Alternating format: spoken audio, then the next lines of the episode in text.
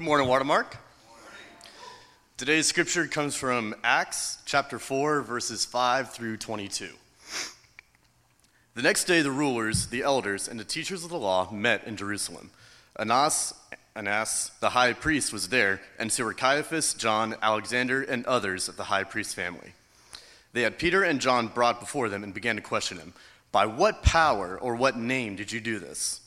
Then Peter, filled with the Holy Spirit, said to them, Rulers and elders of the people, if we are being called to account today for an act of kindness shown to a man who is lame and are being asked how he was healed, then know this, you and all the people of Israel.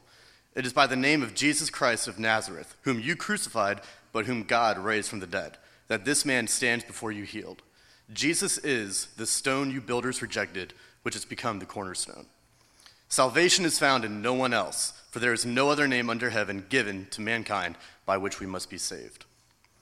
When they saw the courage of Peter and John and realized that they were unschooled, ordinary men, they were astonished, and they took note that these men had been with Jesus. But since they could see the man who had been healed standing there with them, there was nothing they could say. So they ordered them to withdraw from the Sanhedrin and then conferred together.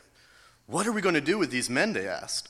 Everyone living in Jerusalem knows they have performed a notable sign, and we cannot deny it.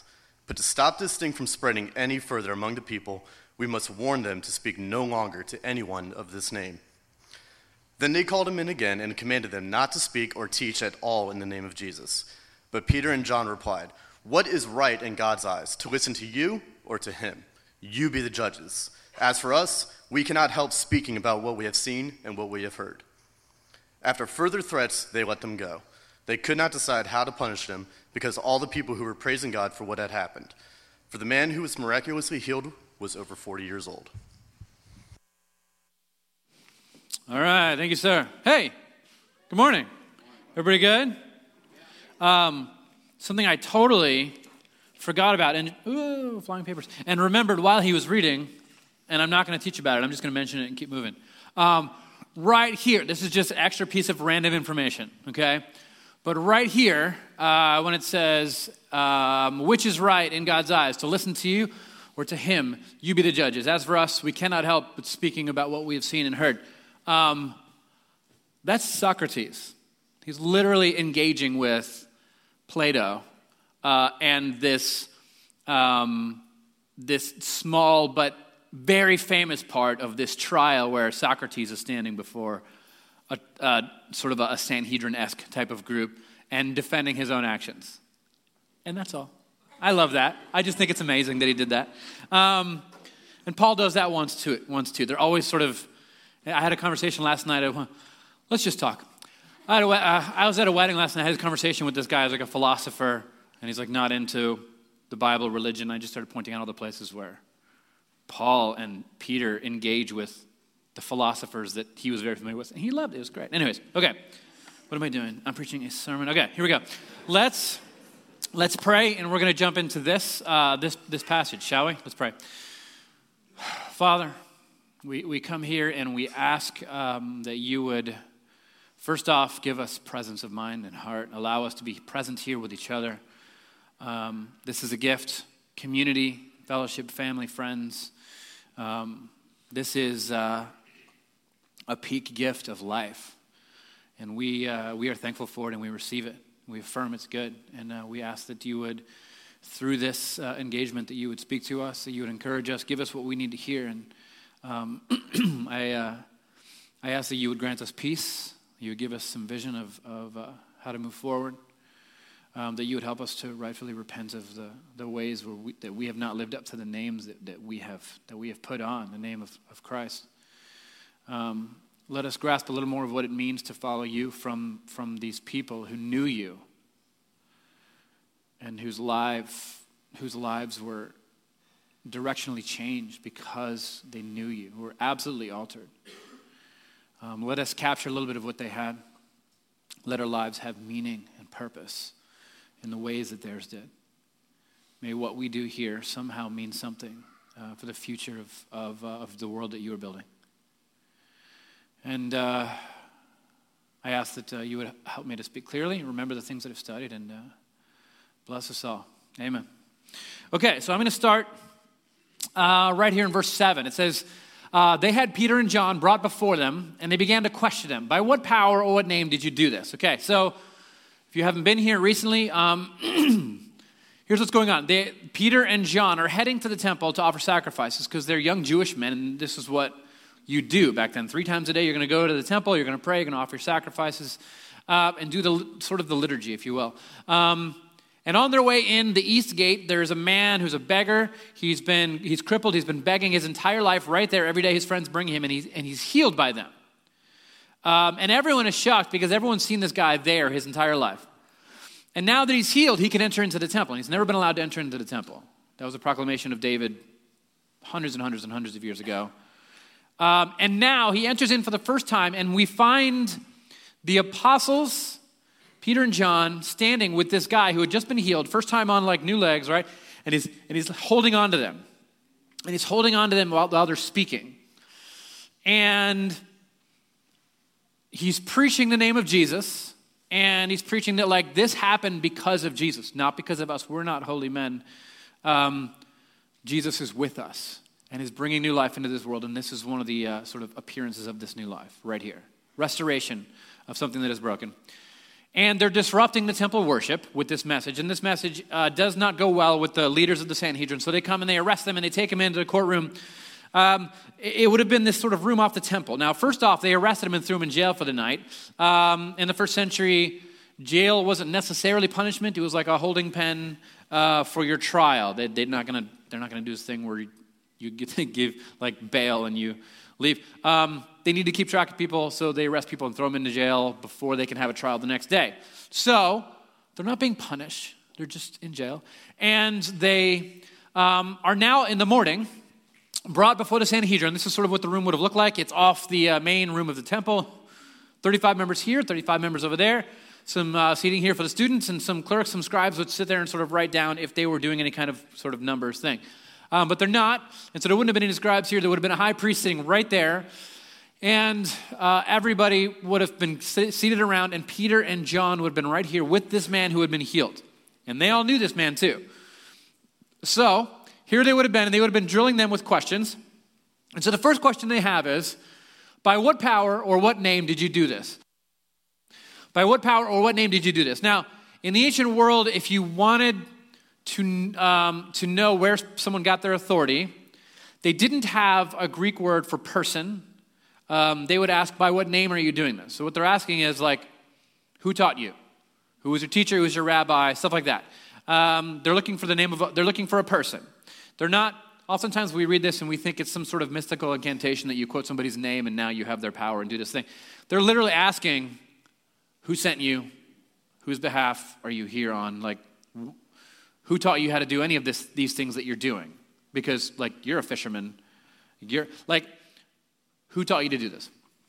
And uh, the answer is, is quite complicated, and most of our time is going to be spent in the response to the answer. But the answer real fast goes like this. It says, then Peter, filled with the Holy Spirit, that's a, that's a huge starter, because he's going to say some things here that he technically wouldn't have been able to say, and you'll see why in a bit. And he says them in a way that he shouldn't have been able to say them. And he's doing things he, he was technically not allowed to do. Um, and it's all done by what they claim is the Spirit of God comes over them. Peter, filled with the Holy Spirit, says to them, rulers and elders of the people, if we are being called to account today for an act of kindness shown to a man who was lame and are being asked how he was healed, then know this, you and all the people of Israel, it is by the name of Jesus Christ of Nazareth, whom you crucified, but whom God raised from the dead, that this man stands before you healed. Jesus is the stone you builders have rejected, which has become the cornerstone. Salvation is found in no one else, for there is no one, uh, no other name under heaven given to mankind by which we can, must be saved. So there's several layers here. I'm going to work my way through them pretty, uh, pretty quickly here. So it starts off. Um, he says it's by, by the name of Jesus, Jesus Christ of Nazareth. Now. Um, what he's pronouncing here is a gospel proclamation, a Roman gospel proclamation. Um, if you were here a few months ago, I preached a sermon that in the podcast feed, it's called How to Get Saved, straightforward. Um, and in that, sort of, I challenged modern understandings of what a gospel is. If you ask people what the gospel is, they're going to say all kinds of things. In in uh, the gospel is not limited to Christianity. It was a Roman phrase. Um, it had to do with the proclamation of three things. There is a new king. Here's how he became king. And here's what this means for the world. That's a gospel proclamation. So there was a gospel of Caesar. Um, there's a gospel of Rome. There's a gospel of Jesus. Um, and the gospel that they're pronouncing, it's it's sort of, Paul does it in Romans one through four. He also, Peter, uh, does a bit of that here. He says, uh, by the name of Jesus Christ of Nazareth. Again, Christ is a Jewish king. I know that word Christ today is regularly culturally appropriated and ripped out of the context of Judaism, but it shouldn't be. It simply means it's the Jewish Davidic Messiah, the king of the Jews. That's what the Christ is. Um, so there's a new king. His name is Christ, Jesus Christ, um, whom you crucified, but whom God raised from the dead. This is how he became king. He was, God raised him up, and he has ascended to sort of his position of authority. This is the argument he's making. Um, and this man stands before you now healed because of this. So this is a repercussion of the gospel, of the, the Jesus becoming our king, okay? So he's making this gospel argument, which would have been pretty offensive to the people standing in front of them. Um, nevertheless, this is what he's doing. He's making a gospel proclamation about Jesus. And then he launches in, in verse eleven, into this psalm. It's Psalm one eighteen. And he exegetes this psalm, and he takes it, and he, he changes the, the well-known, always held to interpretation of it, and he shifts it. He makes it about Jesus, okay? Um, the, the psalm goes like this. Uh, it says, Jesus is the stone you builders rejected, which has become the cornerstone. So Psalm, here, let me underline that for you so we can focus on that. So Psalm one eighteen, um, it's a little, it's sort of a little story about some people building a structure, and they pick up a stone, and they go to place it, and they realize, oh, it's cut weird, and it doesn't fit. It's all wonky, and I can't really build on top of this thing. Uh, and so they're looking at it, and the builder's like, what are we going to do? So the builders take it, and they like throw it aside, and they throw it in the field, and they don't need it. And they continue building the structure, and they get to the top of the structure, and there's this piece that goes on top of the facade, which is like the most important piece. It's decorative, it's beautiful, it's meant to be there, and they don't have it. And they look out, and they realize this stone that they rejected has now become the cornerstone. See how that works? Like, they look at it, and they're like, oh, hey, guys, look. Eh? Like, oh, yeah, okay, there it is. That's what that's for. It's like the IKEA thing. I have four extra bolts. I don't know. It's all together. I'm just going to put it over here, and then later on you figure out why, um, especially if you have kids. Um, and then, so they, he does this, and then he interprets it, and he says, oh, this cornerstone, by the way, is Jesus. This, this passage has always been about God's temple, and the idea that for the Jewish people that God is going to build them a new temple, and it's going, it's going to be different than any temple you've seen. It's going to function different. It's going to exist differently. Um, and there's all kinds of theories about what this would mean, but the scribes had specific meanings of this, um, and it had to do with them, and of course, they were in power, the scribes and Sadducees and the Pharisees, and their built temple that they had, and they're just looking for their Messiah, sort of their revolutionary king. But Peter takes it, he quotes Psalm one eighteen, he reinterprets it and says, oh, the temple, by the way, it's Jesus. Not only the temple, Jesus, the cornerstone that you cast aside, that you killed, that's, that's also Jesus. Oh, and by the way, and then he gets really prophetic, and he says, salvation is found in no one else. This is what you would say about kings. This king is going to save the world. There's no one else that can save America but this person, right? Like, this is how people talk today. It's all going to fall apart if this person, and that's what they would do, and that's what Peter's doing, okay? Uh, there is... Uh, salvation is found in no one else, for there is no other name under heaven given to mankind by which we must be saved. This is exactly what Augustine said about himself. Uh, I'm sorry, not Augustus. Augustine, that was later. Um, Augustus, king, the emperor. Um, this is what he said about himself. And so he's setting a pretty high bar, and he's quoting scriptures, and he's saying it in a way that is apparently astonishing, and he's interpreting it in a way that is astonishing. And they're standing before these guys, and their response is where we're going to spend our time, because their response says a lot. It says this. It says, when they saw the courage of Peter and John and realized that they were unschooled, ordinary men, they were astonished. And they took note that these men had been with Jesus. So I'm going to go through this piece by piece, and there's some things we need to see. Um, so I want to start off right here, unschooled. It's this word agramatoi. Everyone say agramatoi. You rolled your R's and everything. Good job. Agramatoi. Okay, good. Um, this word, like literally, if you look up the definition, it literally means illiterate. Um, they had never been to school.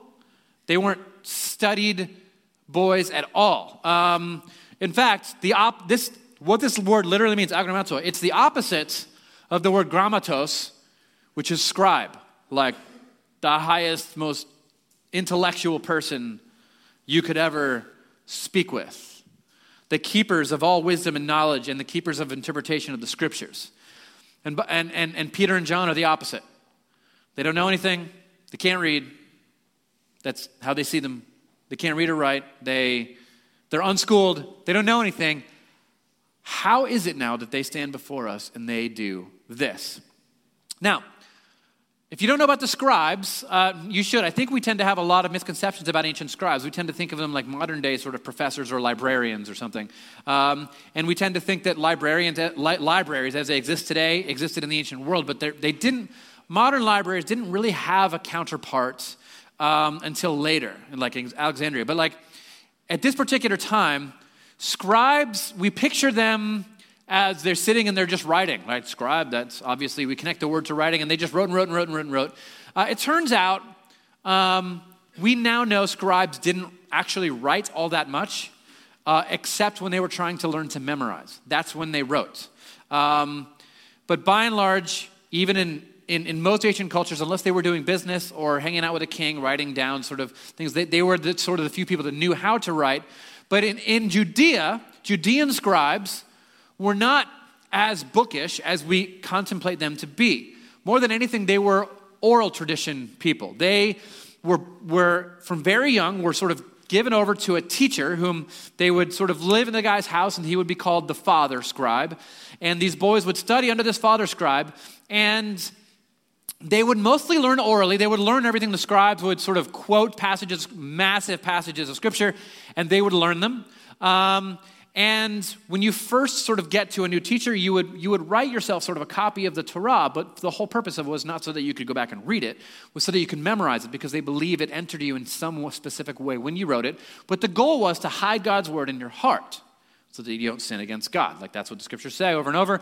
When you read Jeremiah, um, it, it always says that that um, the scribes are coming to him and they're reading him the scrolls, because Jeremiah likely was illiterate as well. Most people were. The scribes could read and write. But usually when the scribes are reading in the scriptures, there's a Hebrew word there in the Old Testament that doesn't mean read at all. It means it means to cry out. They're performing the scriptures. They're singing them. Um, they're rhythmic. There's a cadence. There's a way you'd move your head and your arms, and you would sway, and you would look at people and make hand motions.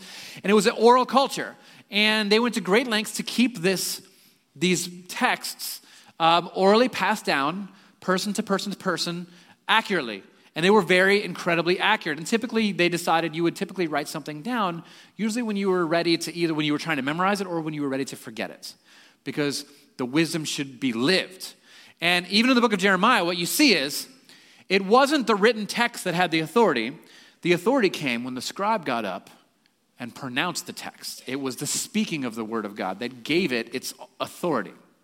And so when you spoke it, you would do it certain ways, um, and it would they would all do it exactly the same to the best of their ability. And if a, if a student scribe was copying the father scribe and didn't pronounce it exactly the way the father scribe did, with the right cadence, the right volume, the right mo- movements and motions, he would be like sent back to study again, because you had to do it the exact way. There was a way to pronounce the word of God. It was the spoken word of God. Now, what we see here is that these guys were unschooled. And we're going to come back to this in just a second, because there's another word um, that I think is very important. We're going to come back to this other word. Um, the word is courage. Um, if you're using like an N I R V, or I believe like an E S V, if you're still using an E S V here, um, then... Um, Uh, that word might say boldness, um, and that's fine. There's not necessarily, again, an English word for this idea, but the idea of speaking with boldness and courage is directly connected to speaking to somebody that, with a lot of power, who has a lot of sway and a lot of status and high authority, right? Uh, it's sort of like when you see world leaders talking, they talk like you and I talk to each other. But usually when we talk to world leaders, last time you talked to a world leader, remember? Um You didn't talk to them like you're talking to your buddy. Like, you was like, Um, yes, I have a question, and like it's a question maybe you've had forever, and you worked on it a long time to ask it, and there's like this certain sort of like power separation thing that happens. You can't just walk up and be like, yo, what's up? How's it going? Like you can't just talk to a world leader in this way. This is, that's called speaking with boldness and courage in the ancient world. This is, I said courage like the lion, courage. Um, so, so, so bold and courageous speech was di- directly connected to speech of those Uh, to speak to those of high honor status. So the way that Peter and John are speaking to the Sanhedrin is unlike anyone else speaks to them outside of their own group, as if they are powerful and high and one of them, as if they have authority, as if they speak for God in the presence of the people who also speak for God, as if they're entering in saying, I speak for God too. And nobody would ever do this. There is a way that you would do this. And they're shocked by the whole thing. Peter is not trained in the law. He appears as a mighty rhetorical speaker in the presence of this public assembly. And they all notice it. It says, um, not only that, it says that it, it mentions the way that they quoted Psalm one eighteen. It says um, they were astonished simply by the way that he's sort of exegeting this passage and interpreting it because they're not Um, educated people. And it says, uh, and they took note that these men had been um, with Jesus. Hold on a second. Uh, ordinary. Okay, so I'm getting ahead of myself. Ordinary men is simply people who are not scribes. They're they're not. They don't work in the temple. They're tradesmen. They're fishermen. They're craftsmen. They learned their father's trade because they failed basically out of rabbinical school as as boys. Uh, and we go a little farther. Um, and it says, they were astonished and they took note that these men had been with Jesus. Now, why is it when they quoted the scriptures that these men suddenly realized that they had been with Jesus? Because they had heard this type of exegeting the scriptures before. The way these guys are quoting scriptures, they had heard this. They heard this in Jesus, who several weeks earlier was in the temple doing the same thing. Jesus handled these same passages, the Psalms, all these texts. Jesus handled them, and they had heard this happened before. Um, and Jesus was also technically not trained as a scribe, and they were shocked when Jesus spoke as well. Um, oh, let's go a little farther. Um, man, I had a lot of other thoughts apparently that I was going to throw in here. I'm going to keep moving. Uh, Matthew seven, it says, when Jesus had finished saying these things, the crowds were amazed at his teachings because he taught as someone who had authority, not as the teachers of their teachers of the law. So Jesus, the way he's quoting the scripture, it has the cadence, it has the volume, uh, the voice inflections, the motions, the eye contact, exactly the way that a learned scribe would pronounce this, except Jesus did it actually better than their own scribes. And Jesus, it constantly says, also was filled with the Spirit and spoke. Jesus was led by the Spirit and spoke. And Jesus, uh, by the Spirit of God, spoke to them.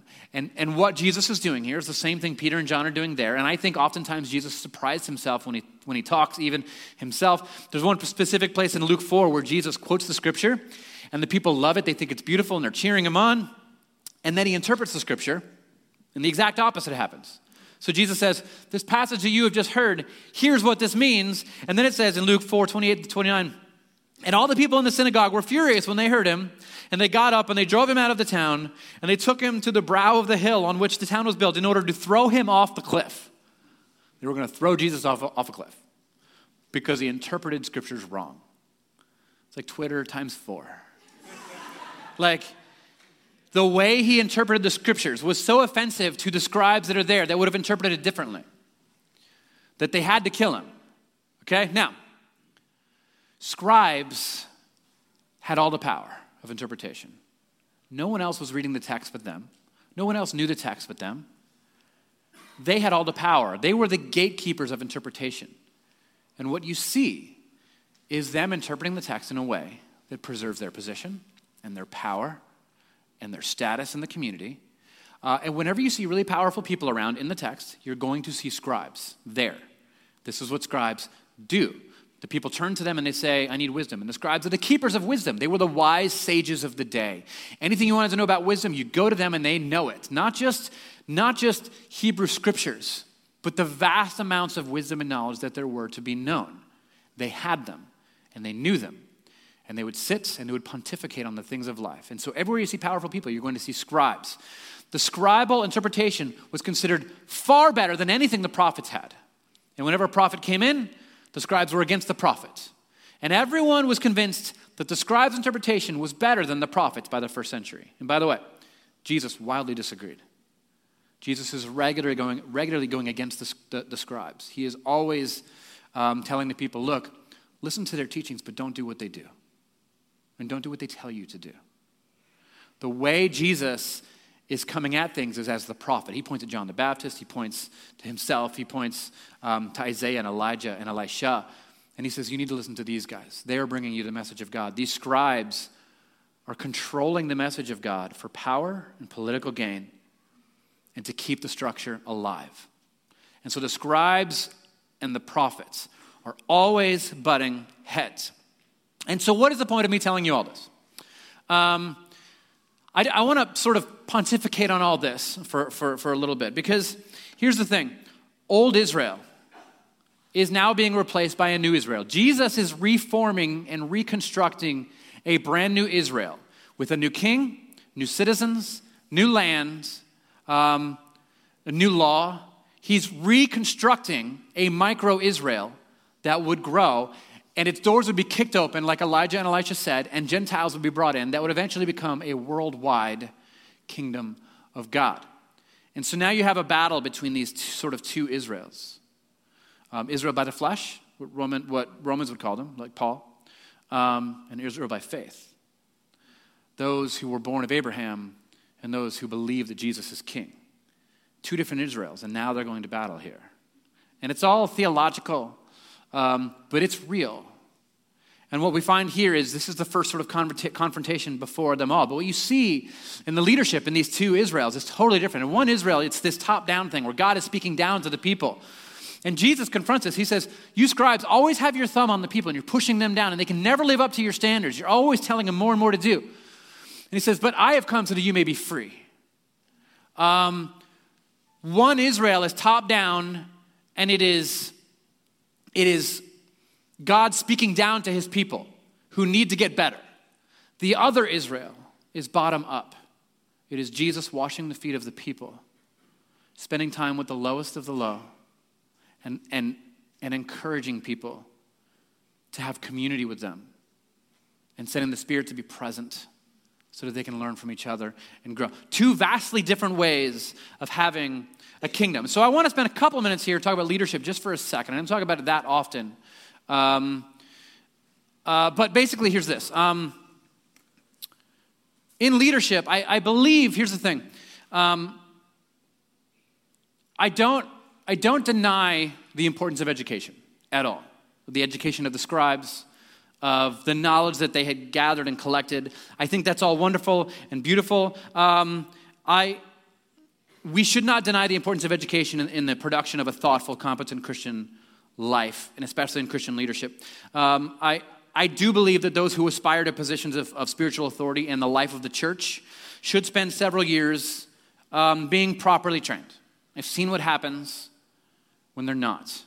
Um, and yet, what we see in the early parts of the New Testament, um, this story in Acts, it reminds us that the spiritual authority is, is primarily the result of the Spirit's work in human life. It's primarily spiritual authority is a gift of God. It's not something that you can strive and attain in books. It is something different. It is something. Um, it's subject to spiritual disciplines that make us more available, sort of to the to the to the to the guidance of God. It has a lot more to do with listening than than speaking. It has a lot more to do with um, with seeing than speaking. It's uh, it's subject to all of the spiritual disciplines um, that we are offered in the Scriptures. And I would argue that the well-educated scribes needed to hear about God um, not just from the top, but also from the bottom, from the single mother, from the widow, from the orphan, from the oppressed, from the minority. Anyone striving for leadership needs to spend as much time as possible listening from the bottom, not from the top. Listening to those who our culture says is below them, so that they can get an accurate understanding of what God is actually doing. Because the work God is actually doing is never at the top. all through the scripture, it never has been. The work that God has always done has been from the bottom. I recently heard, so I mean, I guess if you're going to have a sort of a, each sermon I always say should have like this one-liner that like, this is the sermon. Like this is the whole thing. Here, I'll just, here's the one-liner. Uh, God talks up to his people. He, and this is sort of what I, I, I'm, I'm going to go on for a, a few minutes here about. Um, God is always talking up to us. Usually from places where we're not listening from. Um, rarely is God actually doing his biggest work through the hands and uh, of the most powerful, the most well-educated, uh, the scribes of our day. Primarily, his work is being done from the bottom. I recently um, have been privy to conversations that have been happening in some denominations that, that are about um, sort of um, highly intellectual denominations, and and and several pastors in particular were online bashing um, several minority denominations. And I'm watching this happen in real time as they're sort of collectively, um, there was one particular African-American denomination that they were basically describing as um, insinuating that they weren't well-educated enough in the things of God, that they didn't take the doctrine seriously enough, that they didn't have a good enough understanding of theology and church history and the church fathers, um, and sort of raising themselves up and pushing someone else down. And I... Real quick, this isn't hard. This isn't hard to counter this. Um, my answer to this idea, and I see this prevalent everywhere, it's sort of this underlining sort of feeling in a lot of predominantly white um, denominations that there's this intellectual purity that they have that other denominations don't have. However, my answer is to remind these Christians that they're talking about people whose faith survived the worst atrocities human beings have experienced. Their faith survived these things. Um, their faith survived slavery, oppression, lynch mobs, church bombings, and yet they gathered and did theology and worshiped and served each other, all while experiencing these things at the hands of the spiritual elite. Those were the people committing the atrocities, not letting them into seminaries, not letting them study on an equal level. And here we are, one hundred years later, mourning the idea that they're not living up to our intellectual prowess. And it's crap. I have friends, highly educated friends, who lost their faith because of a freaking podcast. I have friends who have lost their faith because of reading a Richard Dawkins book. And you're talking about people whose faith survived chattel slavery. Dear God, God speaks to us from the bottom. Um, even John Wesley, a guy who I disagree with regularly, says this: anyone who does not visit the poor on their own turf at least once a week is in danger of losing their eternal salvation. I agree with him. Because we, we stop listening to what God is actually doing, and we assume God is doing what we are doing. Um, God talks up to his people. He's talking up to you and I every day. And I'm not just talking about social structures. I'm talking about these moments of your life. I mean, what does it mean when you read the scriptures and you realize every page of the Bible was written by an oppressed minority, every page of it? And there's these moments where they actually gain power. Like, they're this small little tribe in the middle of nowhere. I had someone recently, like, um, he, he, con- he he was talking to me, he was like, he was like, come on, the, the Bible's inherently racist. I mean, uh, uh, scriptures tell, God tells the Israelites, I'm with those who are with you, and I'm against those who are against you. Like, that's like, I'm like, listen to, listen. This is what I say to people who are experiencing oppression. I'm with those who are with you, and I'm against those who are against you. This is what God is saying to this ragtag band of Israelites wandering the desert with no land, no ability to make a name for themselves and be their own people, oppressed by every nation around them. And God is leading them to what God is doing. And finally, they get a land and they get a kingdom and they have a king. And once they actually gain some power, you know how, you know how the Bible starts being written? From the prophet. The king doesn't write the Bible at this point. The prophet enters in from the wilderness, and he walks in, hey, king, how you doing? And he speaks boldly because he's filled with the Spirit. And he speaks to him as an equal, and he says, hey, um, I'm going to tell you a story.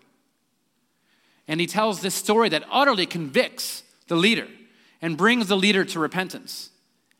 The scriptures are written from the bottom. The, the early Christians, this small band, the book of Romans, three hundred Christians, maybe three hundred.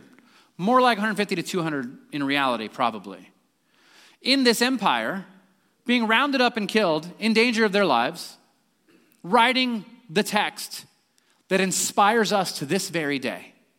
Writing these letters to each other. God speaks to us from the bottom. He speaks up to us, not down to us. What does this mean for our leadership? Our leadership, it's the same leadership that Jesus showed. The towel, not the scepter.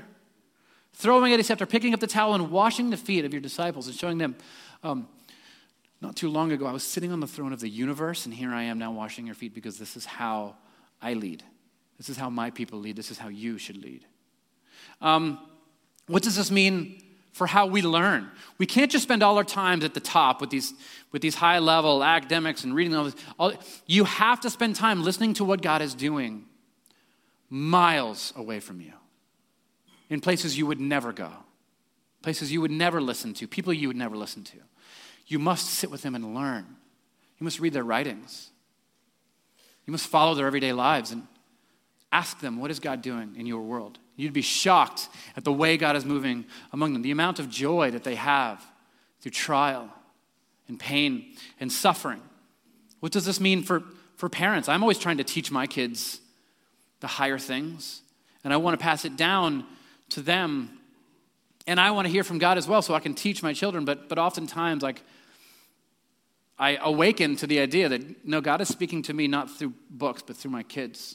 This morning I was out in the hallway and my daughter came running down the hall and like jumped on me and tackled me, and I'm prepping to speak and I'm thinking about God is speaking to me from the bottom, and I get hit by this nine-year-old girl just loving me because she saw me. She just saw me fifteen minutes ago. And God is God is speaking to me from the bottom. Like, that's what God is doing, telling me a little bit about what love, what love really is. And in those moments, sort of redirecting, I know you're deep in this and has a lot of meaning, but by the way, uh, actually, vast, vastly more meaning is right here. Like, all the meaning is right here. Um, God is speaking to us through our children. God is speaking to us about the role we play in God's life, about his love for us. What does this teach us about Jesus himself? The reason Jesus existed the way that he did. If God was going to work from the top, he would have been born in a palace, he would have been raised as a scribe. Jesus is born in Bethlehem, which translates to the house of bread. And it's a, it was a crappy little town, and nobody liked it. And Jesus, at one point, takes the moniker himself, and he says, well, I'm the bread of life. That's what I am. That's literally why I'm the bread of life, because he's born in the house of bread. Um, like, I'm, of course, I'm from the house of bread. I'm the bread of life. Like, he just, he owns it. Like, it's, I'm from the bottom. Like, this is, this is how Jesus moved through the world. The people that he picked were not like, he didn't go to a scribal school and be like, I want you, I want you, I want you, I want you. He wandered around. He found a tax collector who had betrayed his own people and was collecting oppressive taxes. Like, perfect, come here. Um, zealot. Normally you would kill this guy. I'm going to put both of you at the same desk because that's what teachers do. Um, and then I'm going to get these two brothers who are fishermen. I'm going to get these, and I'm going to get the worst, the worst disciples, and I'm going to make them mine. And we are going to lead this revolution that is going to end with the downfall of Rome, who, who can't cope with these ideas, because that's what Christianity brought into this world. Ideas led by the Spirit of God. Now, the way Jesus lived, lowly, a peasant, wandering, it's brilliant and it's beautiful, and he's speaking up from the bottom. And Jesus is regularly accused of speaking boldly and courageously, because Jesus knows who he is, and the apostles know who they are. They are ambassadors of the Almighty God, and they have no problem speaking to people on an equal level. You guys, the goal of, of, of Christianity is not to be led by our intellect or by our emotions, or by uh, our principles, or even our morals, or especially not our, our, our political parties. I mean, come on. Um, not even by our um, um, by our discernment. We are supposed to be led by the Spirit of God. That's who we are given to follow. That's who we are given to be led by, which is why the Christians are always praying for the Spirit of God to be present with them, that when they go, they would be led by God, not their own desires, not their own ways, not their own movement, that they would be led by God. And what is all this? If, if God is really speaking to us from the bottom, if God is talking up to us, what does this say about our mission? It's not hard to look around and realize that God is reminding you of his mission daily. That every single day, God is speaking to you about what we are doing here, about the needs of his world and his children, about the desire that God has for restoration and for us to take part in the restoration of his world. God is speaking to us from the bottom. If you want to hear the mission of God, you're not going to get it from the richest, most powerful people in the world. You're not going to get an actual, they're going to have a lot of ideas about what should happen and this and that, we should move forward and this and that. But what God is actually doing will not come from their mouths. It will come from the mouths of the people at the very bottom and their faith and the way that even though they are living oftentimes in ways that we cannot fathom or imagine, they have love and they have joy and they seem to have things that we don't. They seem to have a faith that we don't, that we struggle with and we lack, and that is our faith, our faith is incredibly fragile sometimes. And theirs seems to be tough and leathery, right? I remember years and years ago, probably about ten or twelve years ago, we used to, um, uh, there was a particular group of homeless people at a particular corner that that me and some people from Watermark used to spend time with. And I, I was listening to this, to this man. Um, he looks exactly how you would picture, white dude, huge beard, long hair, baseball cap, you know, just just filthy. And we're having this conversation. And he says, he's telling me about his, his life that he had, which was very normal. And he fell in hard times, and this and that happened. And and I was talking about, do you sit and think about your old life and, and mourn it? And you're always trying to get back there. He goes, he goes, I've learned, I've learned that life is about is about learning to let go. And that little line was this profound piece of wisdom that I had never heard.